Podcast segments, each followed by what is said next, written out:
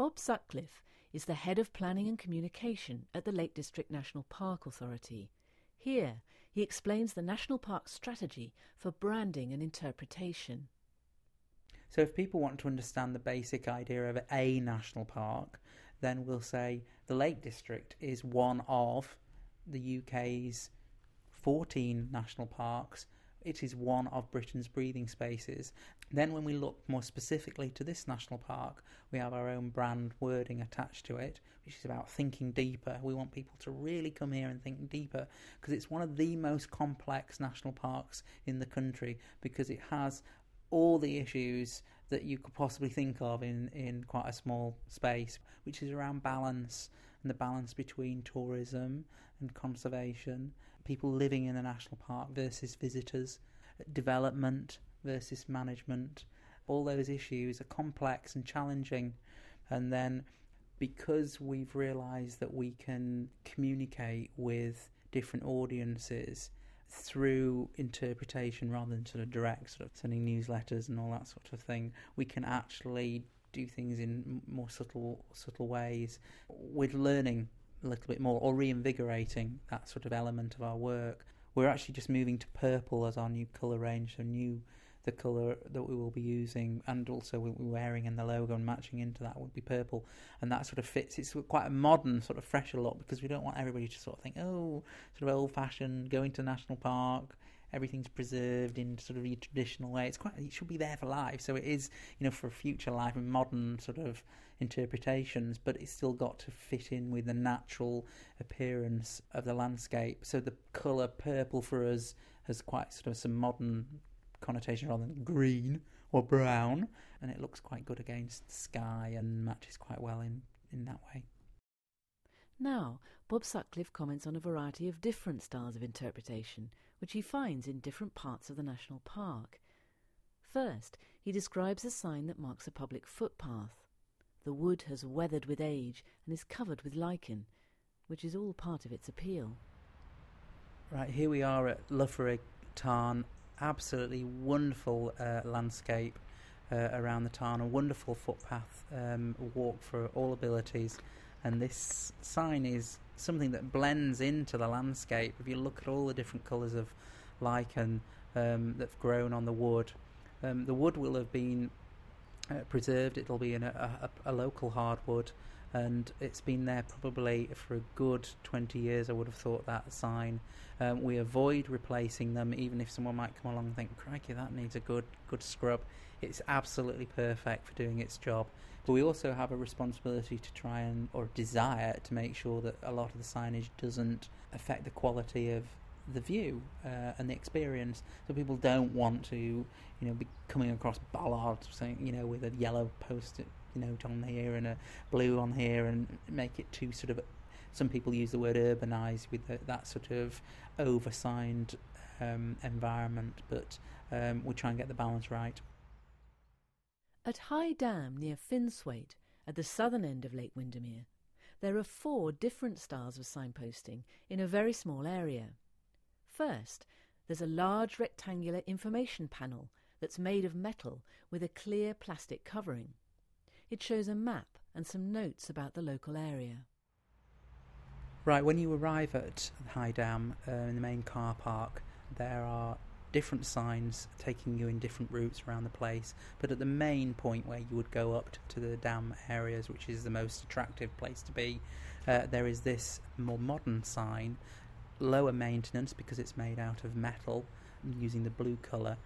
It's got a nice bit of information just to sort of explain to people what they might see in the area, some pictures of animals, wildlife there. The "you are here" symbol is always important. People do lose their orientation very quickly when they arrive at a car park. And then the Countryside Rights of Way Act, which allowed people greater access, and that's really important. People understand what that means and how that allows them to walk off a footpath. But as you can see, probably if I looked at that, I think that's quite a lot of words to read on my trip out. Probably shut off after halfway there. I might actually go back to the office and suggest that we cut that down a little bit.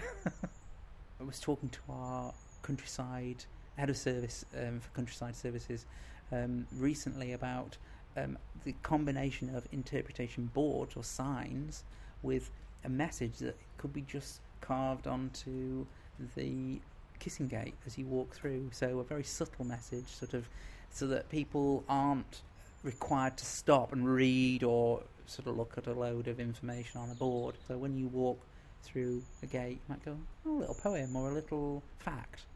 You know, like, say, did you know the same number of people visit the national park that actually live in New York City? So, well, my principle is that if you could get everybody to learn one new thing every day, then that's fantastic. Set in amongst the trees just below the information panel at High Dam is a piece of interpretation which uses its shape as well as its words to convey a message. This is a wonderful example of an interpretive sign that it takes the form of a sculpture. It comes around to about your hip, so you can have a good look at it, peer over it. It's actually a sculpture of the landscape in miniature, set upon a large oversized wooden bobbin made of oak. It's 3D. It's got this wonderful metal block which serves as an interpretive map. In many ways, you can feel yourself around the High Dam. You can see how far you'd have to climb up to get to it, and in fact the dam itself and the rivers that come from the dam can fill with water on a rainy day, so actually it fills and shows the water running through the landscape. It's got a significant historical context associated with the sculpture. So around the edge of the sculpture, it describes a process that would have gone on hundreds of years ago through a form of poem. So I'll read that out. It says, "These are the trees that cut by men will sprout again to feed Stott's mill, to make the bobbins, to earn the pay that feed the folk of Finswaite.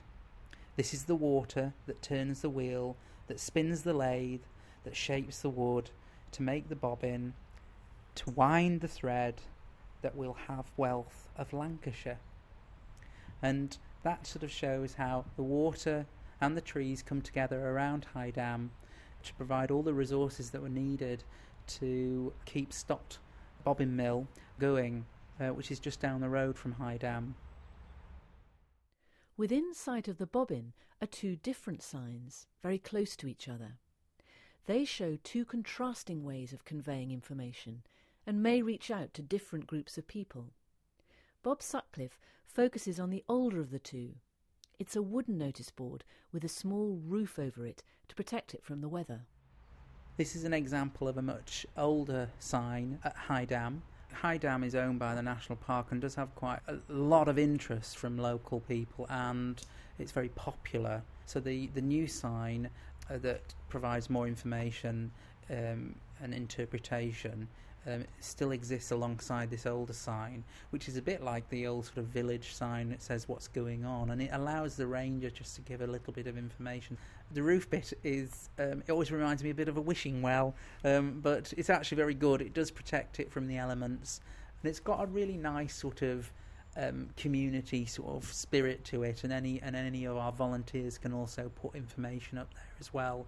It means that it's changing, a bit more flexible, I suppose, as a way of providing interpretive material. It's something that I think has got a place in the national park, actually. Finally, Bob Sutcliffe turns his attention to what's perhaps one of the most iconic pieces of interpretation in the Lake District, the simple waymarking posts that provide directions to walkers. These are marked with coloured arrows to indicate different routes. Well, here we are looking at one of our classic, because it's like finger posts, we call them, and you put on as much information to these finger posts as possible without distracting the person who's trying to read it. Keep it as simple as possible.